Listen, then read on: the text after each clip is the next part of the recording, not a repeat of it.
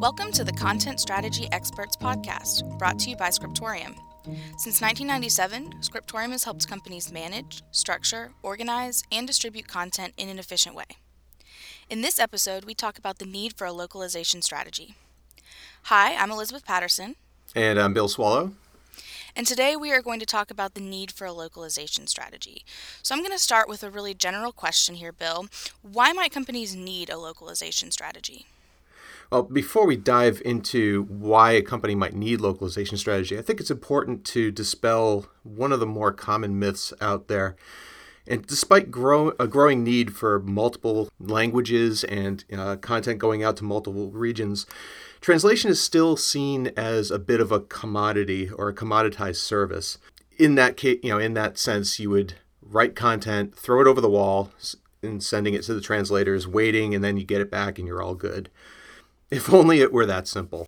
You spent a lot of time and effort and money developing your source content. And the last thing that you really want to do is just throw it over the wall and hope that someone's going to understand what you are doing and why, translate it appropriately, and send it back to you in a format that's usable. Uh, ideally, you want to have some kind of prep behind that, uh, making sure that the translators know what your intent was with the content, whether it's technical information, marketing, and so forth uh, how they should be translating it, what their specific audience is, not just the language, but who are the people who are going to be reading this in that language, where are they located, because that also has um, you know a high impact on the success rate of your your translated content. But if you just throw it over the wall and expect a translator to understand all of these things, you're really doing yourself a disservice, and you're you're not taking advantage of all the value that you've put into developing the content from the beginning. Right. So, I guess my question here is say you are considering a localization strategy, but you've got, you know, some more time before that's actually going to happen and you need something translated. So, you need it you need something done quickly. What are some options if you need something done quickly while you're working on putting a localization strategy in place? Probably the best option is to at least meet with your translator ahead of time. Uh, give them information that gives them the context that they need in order to understand the purpose of the content. If you don't have a localization strategy in place yet, it may not necessarily be written in the best way for them to translate, but they should be able to understand with that context you provided how best to translate that content uh, and send it back. Now, that's just speaking in terms of voice, tone, audience appropriateness, that type of thing. Um, so the translator at least has that information. But there's a whole layer of, of uh, other things that really ideally should be done before you send something out for translation. So, how might you prepare for that translation then, and what might your localization strategy look like? Sure. There are a lot of factors that go into developing a localization strategy. The, the first thing is knowing exactly where your content is going. What languages do the people speak? Where in the world the content is going? So, what are the cultural implications of uh, sending content that way? That way, you can kind of start collecting a, a body of knowledge that you can share with the translators and say, these are the people that we ideally want to be targeting with this information. We understand that there might be cultural concerns above and beyond just the language concerns and the, the local idioms and, and whatnot that you need to be mindful of. And work with the translator at that point to develop a plan for that content. There may be things that you're writing in your source content that you might not want to have literally translated or even remotely translated uh, in in some other term. Uh, there, in many cases, there is, there are stark cultural differences between one location and another. So writing something at all may be inappropriate for another audience. Right. And then there's the whole technical side of things. How is your content written? When what tools are you using to develop this content? Are you leveraging and maximizing the efficiencies in those tools that can then help the translation process move along more quickly. And even in addition to writing, I mean, you have to think a lot about the images and things that you're using within your documentation because that can have cultural implications as well. Oh, images are a huge one. There's the subject matter of the image. I do remember I used to work in translation, uh, and uh, I remember receiving feedback from a particular uh, translator about one of uh, at that point you know my other company's client uh, had sent over an image that uh, had a woman holding uh, a baby. And for that particular language they had to change the direction. So they in order to make the title flip and everything they just flipped the image. Uh, so they transposed it from right to left to left to right. So suddenly you have this mirror image of a woman holding a baby and the wedding ring that was on her finger is now on the wrong hand as far as the, the published thing goes. And having uh, an unwed mother in that particular locale was uh, pretty much a taboo subject. Uh, so things like that you need to be mindful of. I mean, it's it's a it's something that you normally wouldn't think of, but fortunately the translator caught it when they saw the um, the image before it went out to uh, the public. Uh, in other cases, you know, with images, if you're using any kind of callouts or things like that uh, on the image, it's important to remember that if the text is embedded in the image file itself, it's going to be a lot more difficult to translate and could be impossible to translate that particular file. The translator would have to recreate it and impose the translated text either on top of the uh, source language text or create a brand new image with that translated text in there. And then, of course, anytime you change that text, the same process needs to happen. So that's a lot of rework that really you can avoid generally by using a different system. Uh, a lot of people choose to use numbered callouts, so where they just have numbers in the image and then they put the text in text below the image. Uh, that way, you're not translating the image at all. You know, it's just a pass through at that point. There are other considerations with imagery, uh, such as colors. Colors have very different meanings in, in different cultures that you need to be aware of. Same thing with hand gestures. If you're using hand gestures in photos or in icons, uh, those can be problematic as well because not everyone, well, to be blunt, not everyone uses the same rude gesture. Right, that's definitely true. I remember when I was going through my graduate school program, in technical communication, part of what we were we would look at in one of our lessons, especially when we were doing visual communication and design, uh, we looked at images and colors and gestures that had different meanings in different countries, and that was just really eye opening to me because I I felt like I was aware of those things, but yet I learned so much more about that. And so when we talk about this localization strategy and how you can't just throw it at a translator because there's so much more to it than that. It makes a lot of sense because there's all sorts of things that you really have to be aware of and it varies based on industry too. Oh, absolutely.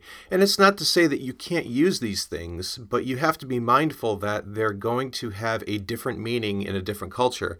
So you need to plan ahead and have an alternate set for that particular group. Um, now, if it's something that's built into the product, you know, let's say you have an icon in the product with a particular for whatever reason you have a hand doing a gesture, you may want to rethink that in the original product design uh, and change that to something that's more universal. That way, you don't have to change the product UI and the screenshots and any documentation that goes along with it. You can just use the same information or the same icon throughout the uh, entire process from the product to the documentation.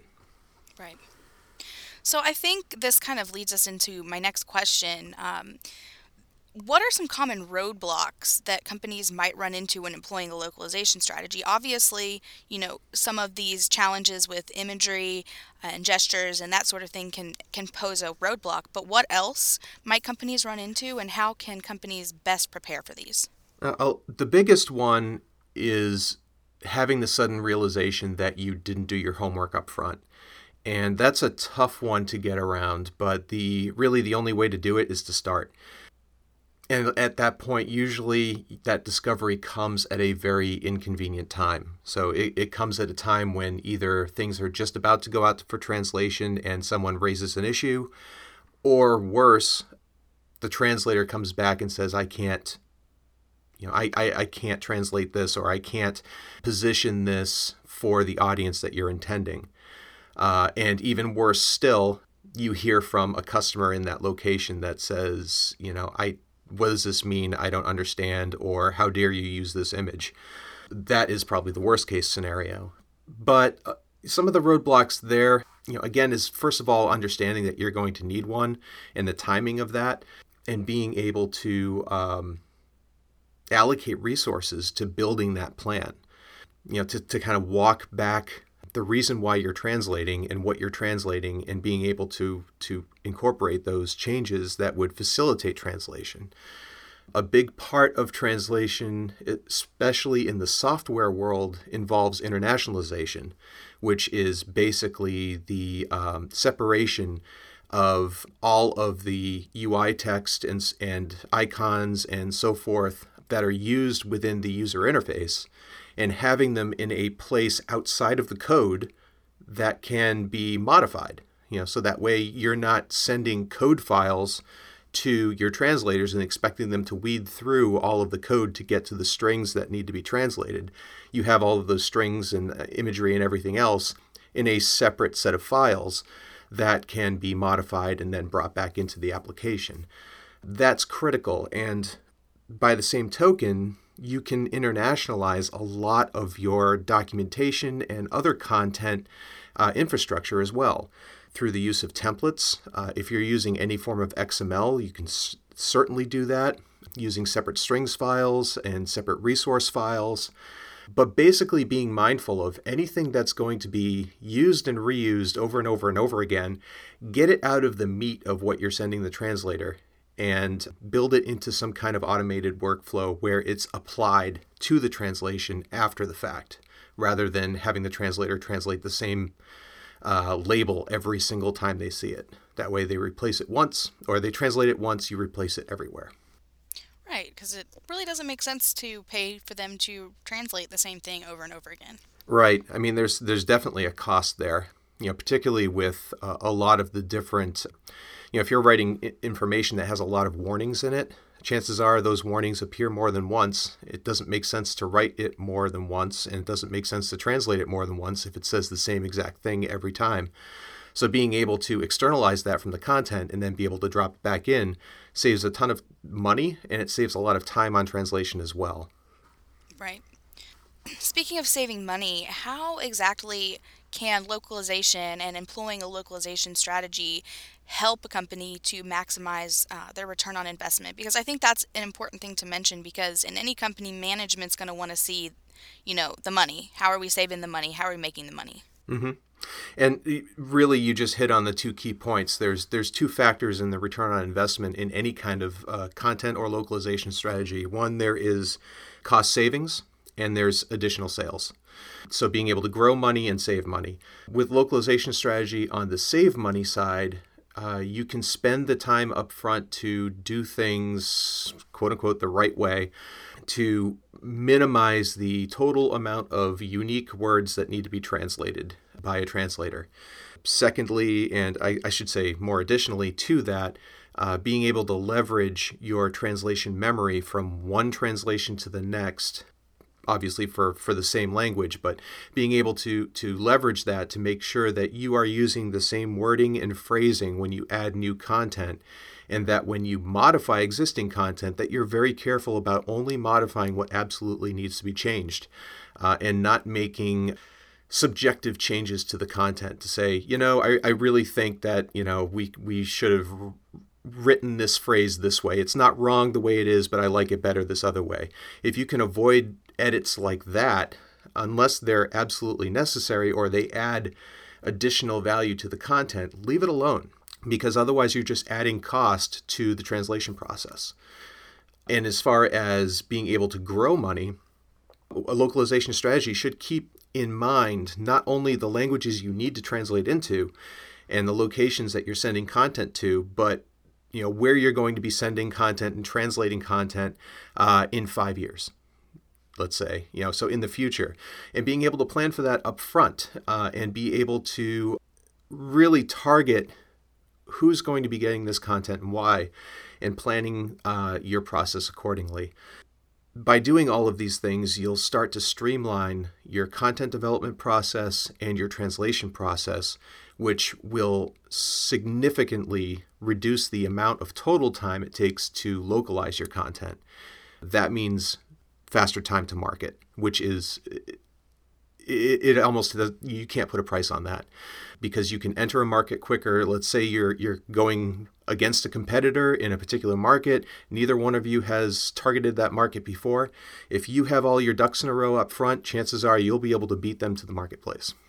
Right. And so localization or employing a localization strategy is is really essential for your business to be successful if they want to grow. Exactly. Right. Well, I think that that's a, a good place to end. So thank you, Bill. Thank you. And thank you for listening to the Content Strategy Experts podcast brought to you by Scriptorium. For more information, visit scriptorium.com or check the show notes for relevant links.